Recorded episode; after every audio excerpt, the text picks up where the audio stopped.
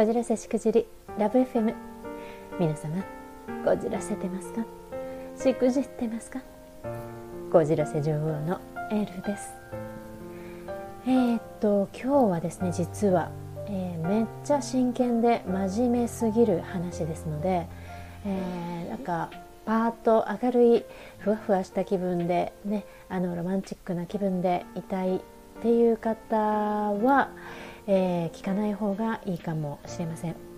あの別にグロい話とか暗い話じゃないんですがあの極めて真面目かつめちゃめちゃ長い と思いますので、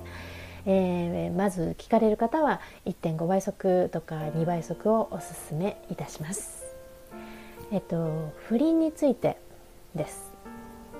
これについてはいろんな方がいろんな考え方をお持ちなのは承知なので私の不倫に対する立場を明らかにしておきたいという意図なだけです。誰かを糾弾しようとか攻撃しようとかいう意図は一切ありません。もうずっとこの話は、えー、っと取り上げるか取り上げないかもうずっと何ヶ月も、えー、悩んできたんですけれどももうここで取ることにしました、えー、私の両親はそれぞれに不倫をしていて私は薄汚い不倫仮面夫婦の子供でした。えー、その上に、まあ、あのこれは余談なんですけれども私は時代がもう少し現代に近かったら、まあ、児童福祉施設とかに保護していただいて孤児としてちょっとはましな子供時代を過ごせたであろうレベルの虐待児童でした、まあ、ギリギリ死んでませんけどねえーとまあ、それはどうでもいい話なんですが今日は、えー、不利についてですからね。で、えー、その私は薄汚い不倫仮面夫婦の子供でした。そして私は、えー、自分の夫が不倫していたことを知りまして2年間家庭内別居の末に離婚しました。でそしてさらにはその自分の離婚が実際に正式に成立する4ヶ月ぐらい前から私自身が他の妻子持ちの男性とダブル不倫状態にもなりました。私が離婚して独身になった後もその妻子持ちの男性と3年間ほど不倫関係でした、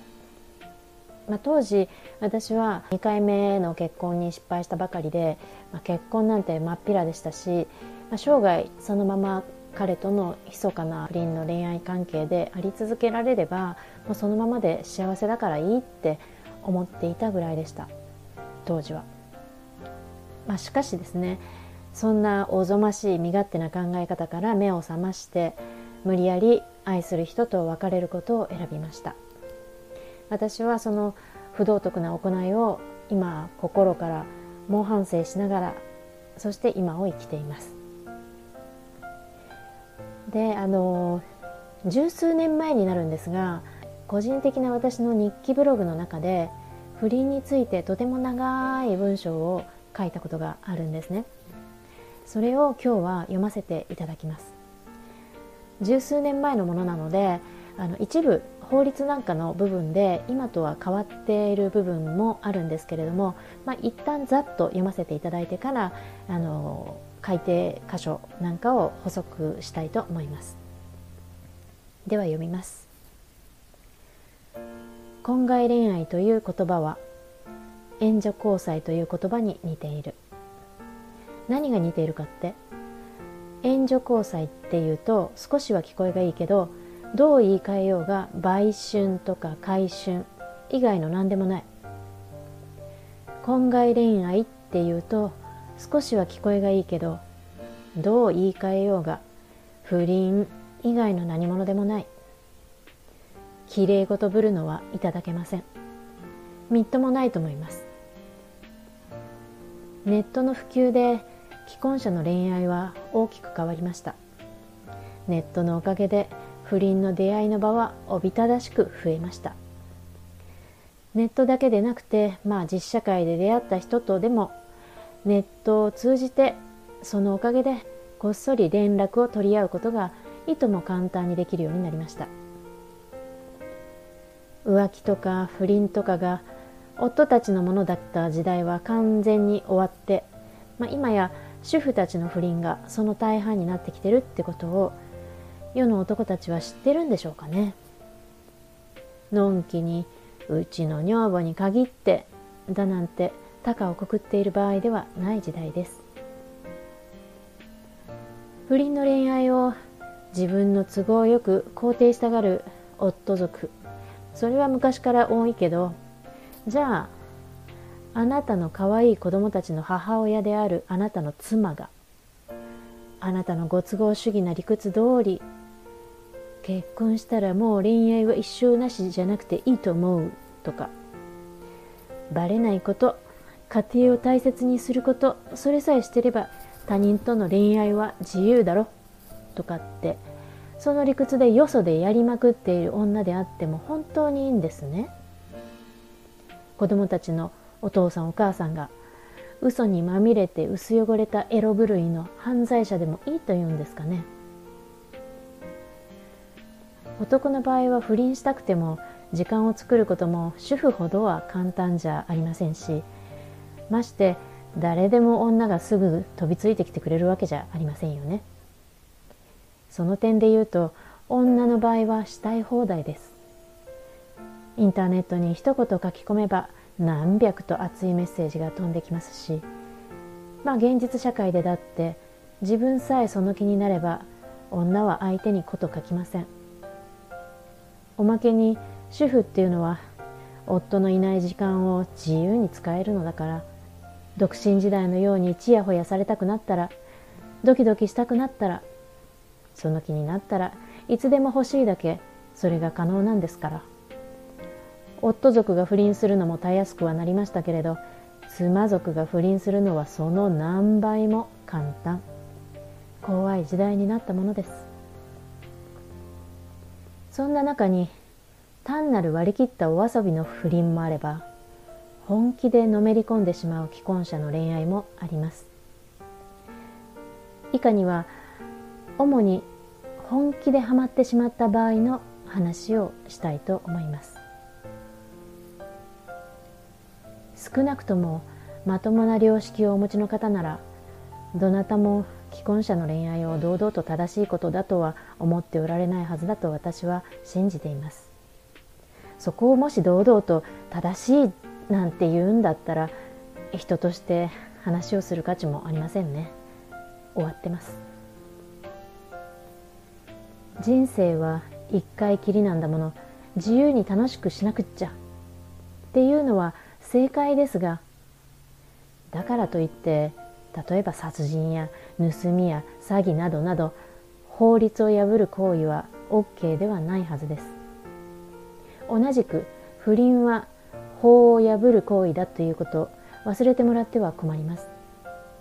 とはいえ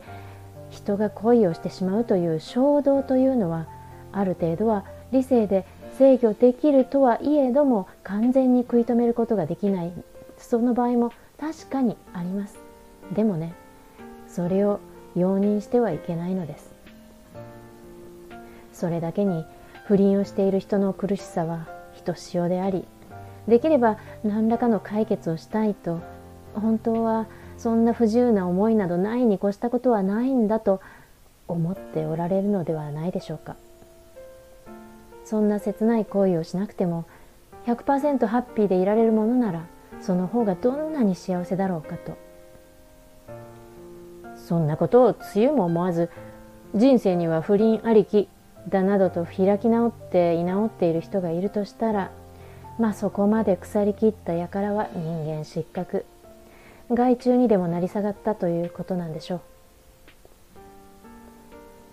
不倫ってどこからが不倫？どこからが浮気？そんなことを議論しても無意味で単なる言葉遊びに過ぎません。背徳行為によって傷つけられる側。つまり裏切られる側の人間の感覚が全てを測る物差しになります。ですからこれは千差万別です。それは不倫だ。と相手が傷つくことが予想されるのであればもうそれが不倫であってどれだけ付き合ったとかどんな付き合いをしたかとかどこまでが許されるかとかその程度問題というのは全て裏切られる側の人の心次第で決まる。傷つける犯人側の価値観とか感覚はそこでは一切通用しないのです。セックスを伴うかどうかここが判断基準だろと思ってらっしゃる方も多いでしょう。もちろん法的にも不法行為にあたるかどうかというのはそこが問われているわけですから。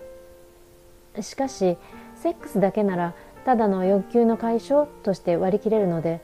裏切りとか背徳ではないから無罪で。逆に心が動いたら有罪だっていう考え方を持ってる人もしばしばおられますし。まあしかしこれも大半の世界において男性の不貞行為と女性の不貞行為この2つに対する見方は平等ではありませんよね。ただの欲求の解消であったとしても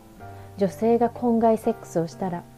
それだけで即有罪って考えられることが多いのが現実ですよね。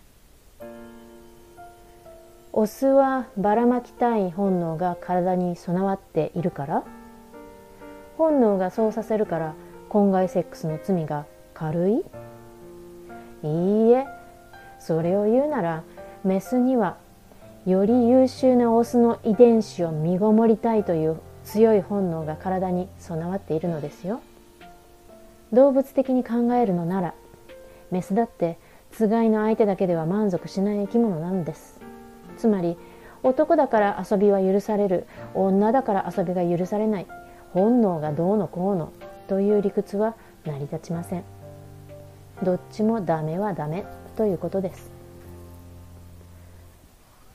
よく言う浮気は許すけど本気は許さないっていうそのセリフに表されるようにその考えだけでいけばセックス自体のあるなしっていうのは重要事項ではなくて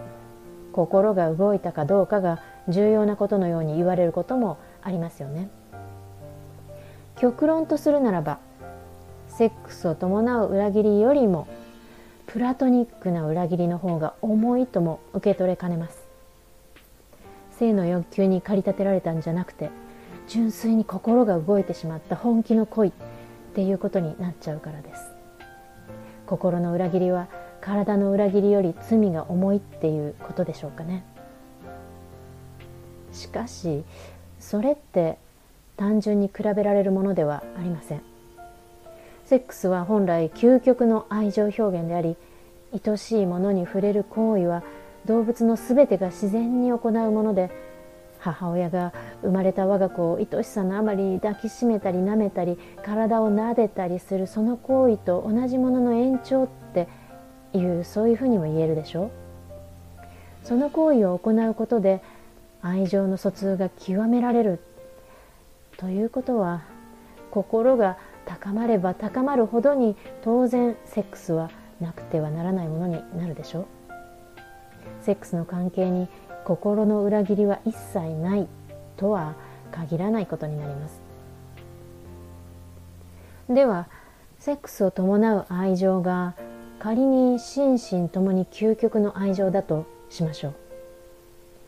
う。じゃあ逆にセックスを伴わないプラトニックな愛情は不完全だと言えるのでしょうか？格下だと言えるでしょうか？健全な男女の恋愛であるならば当然セックスを伴うことが自然でより愛情を高め合うことになるでしょう。しかし極端な話ですけれど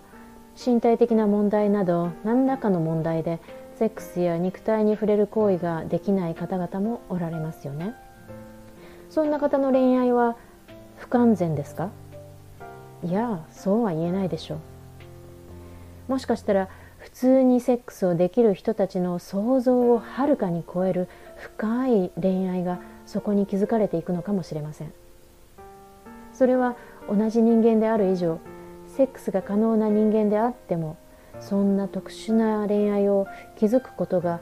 もしかしたら全く不可能ではないはず。そんなこと現実にありえないって言い切ることはできないと思うんです。極めて希少かもしれませんがつまりプラトニックでも究極の恋愛は存在しうる。殺人とか盗みとか詐欺とか、まあ、そういった犯罪と不倫とは全然違うという人もいるかと思います。ええそうですね。全然違う。殺人やなんかは刑法に反するので警察に捕まりますが不倫は今は今は警察に捕まりませんもんね。では実際法的に見ると不倫ってどういうものなのか。既婚者が家庭への忠誠を裏切る不倫の恋愛。これは刑法でいうところの刑罰を伴う犯罪には扱われませんが民法上での不法行為にあたりますので裁判で罰を受けるれっきとした罪です。単に恋人同士の浮気とは全く意味合いが違うんです。刑法を破ることを犯罪と呼び民法を破ることを不法行為と呼びますが意味は同じで法を犯すということです。刑法を犯すと警察が出てきますが民法では出てきません。罪が軽いから出てこないんじゃなくて民事不介入の原則という法律があるからです。しかし1947年昭和22年まで刑法に第183条貫通罪が存在していました。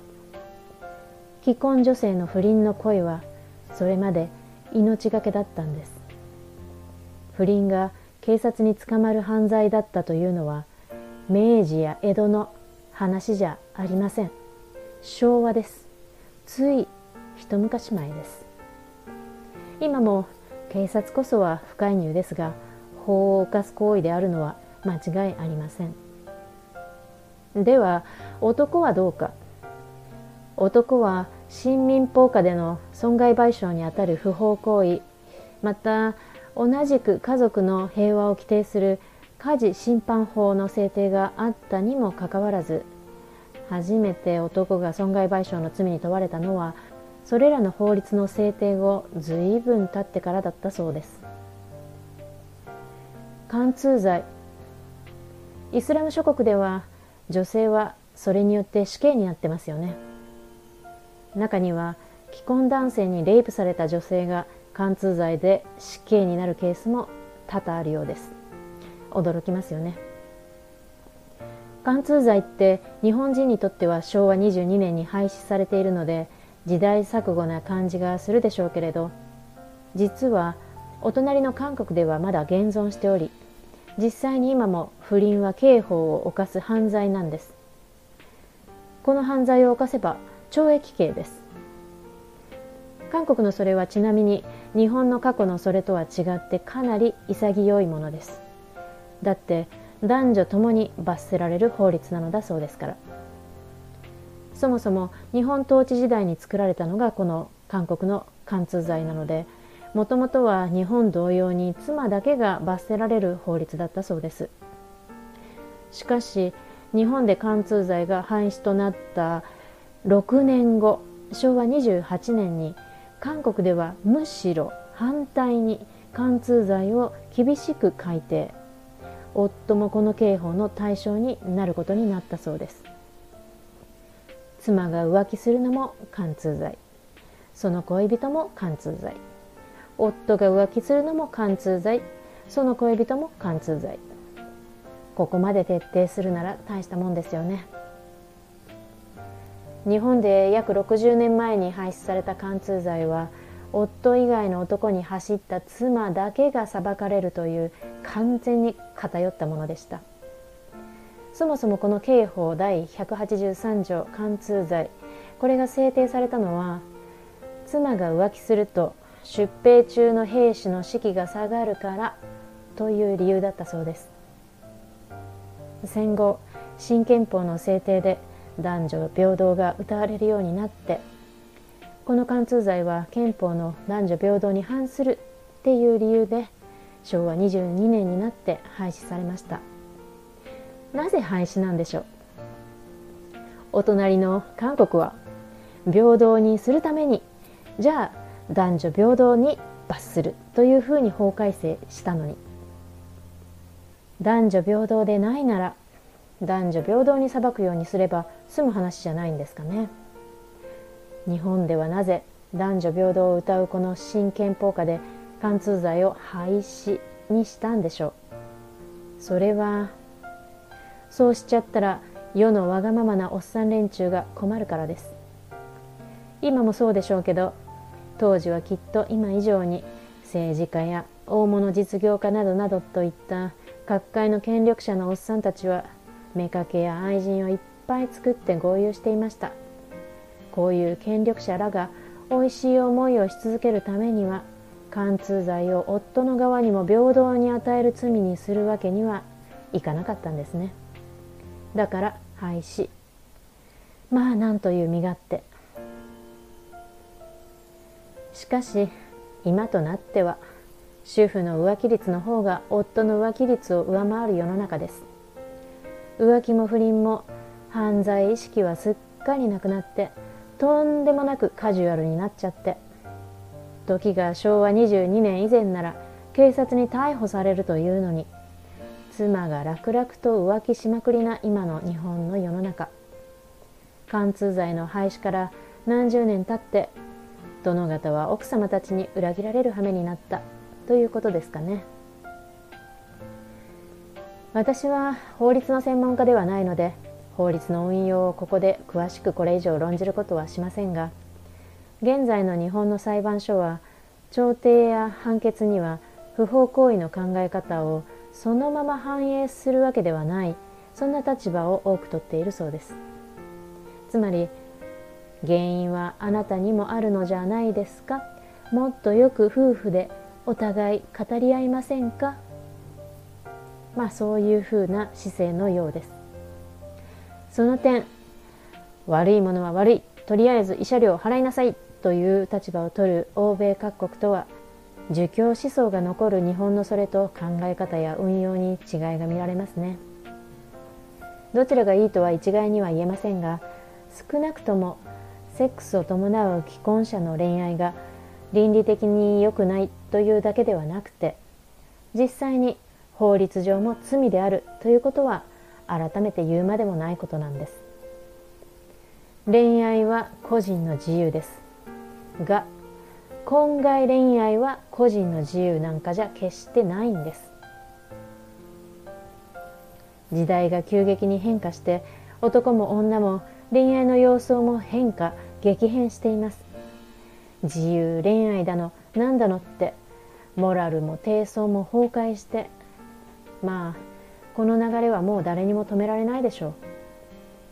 価値観や倫理観はその時代時代で善悪が入れ替わることもあります。反転することもあります。過去の歴史にはただそういったことが実在します。例えば戦前の日本が鬼畜米英その他もろもろそんな倫理を絶対的な性だと信じていたのが終戦と同時に崩壊しちゃったのもそうですよね。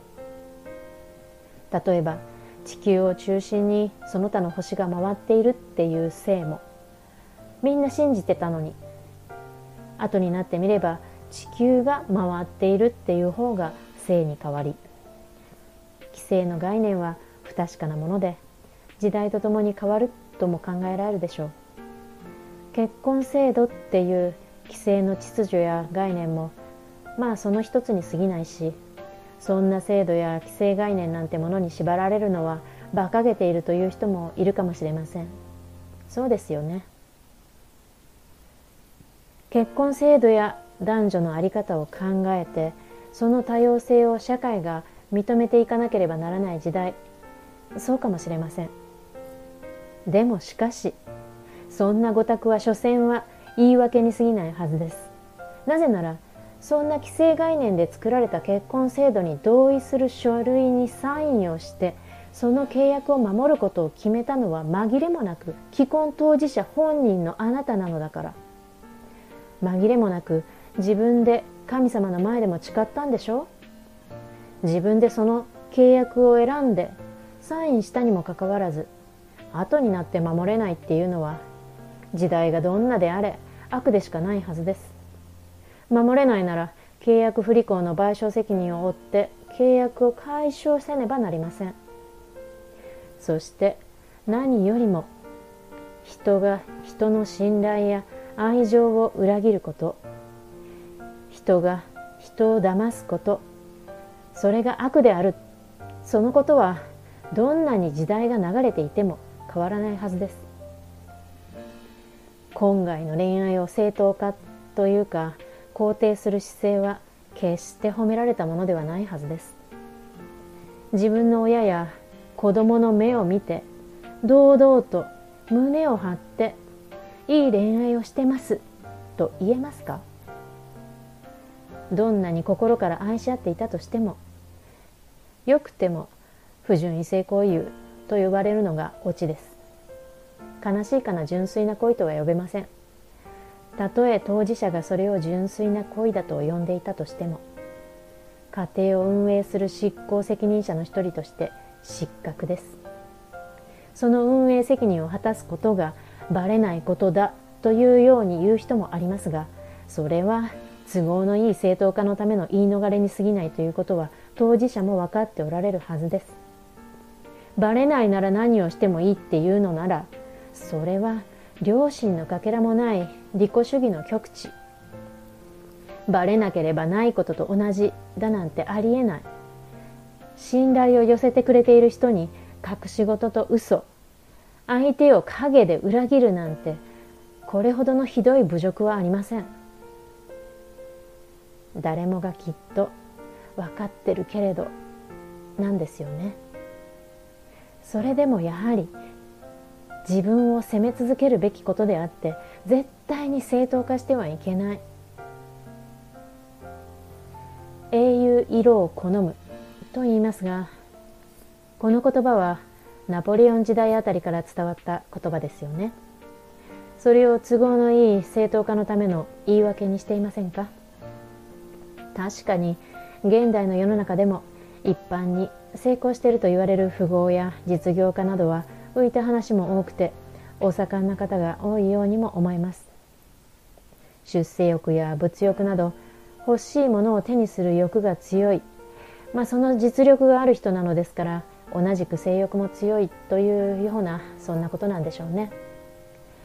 ただ私が思うにそれじゃあただのナポレオンじゃん。分かりやすく言えばあまりにも原始的というか本能的なだけの動物レベルな人間だと思うんです。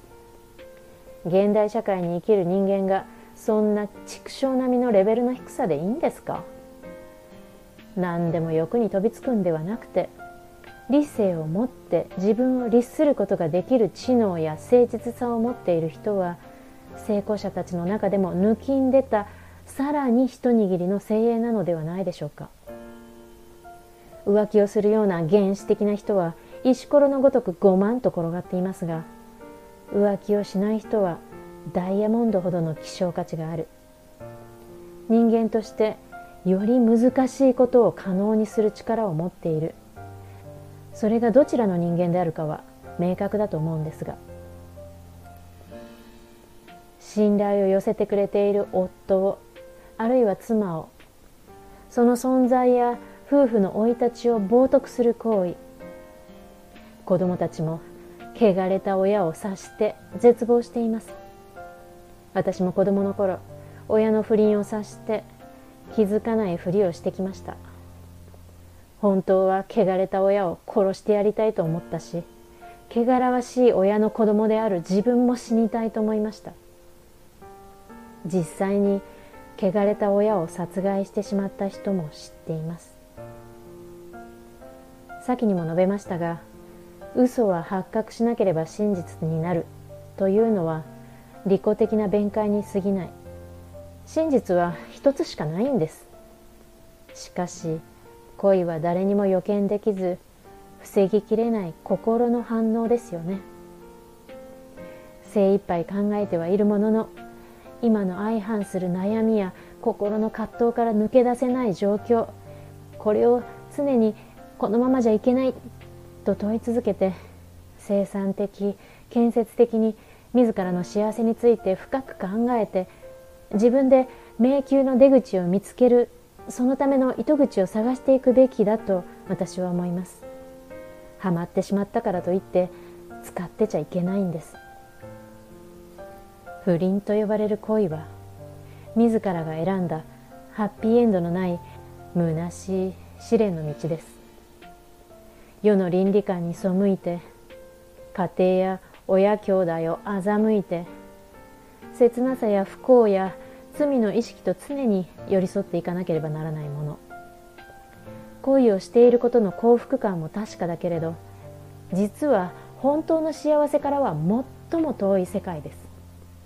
堂々と家族や友人などに祝福される関係って当たり前だけどすごくすごく幸せで心地いいものです。本当の恋は決して後ろめたい罪なものではないはずなんです。それでもこれもある意味本当の恋。純粋で何の混じり気もなくただひたすらしたい幸せを願う。その恋する気持ち自体は同じなのだけれど過ちはいつか正さねばならない。罪悪の償いは必ずせねばならないはずです。本当は恋人とのデートのことで頭がいっぱいなくせに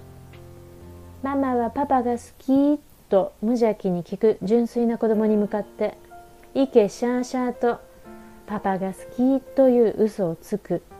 そんな女のどこに美しさがあるというのでしょう。人の心は自由であってこそ生き生きと生きていける。だけど倫理や法律はあるんです。人が決めた倫理や法律に従うのが嫌なら法も倫理もない無人島で暮らすしかありません。婚姻という法制度に乗っかって自分でサインした以上その制度を守らなければならないんです。一生夫にだけ操を尽くすという契約書に一生妻にだけ操を尽くすという契約書に自分でサインしたのだから。追記。独身のあなたへ。彼は誠実だし浮気なんかと違う真剣な恋愛なの。って思っているかもしれませんが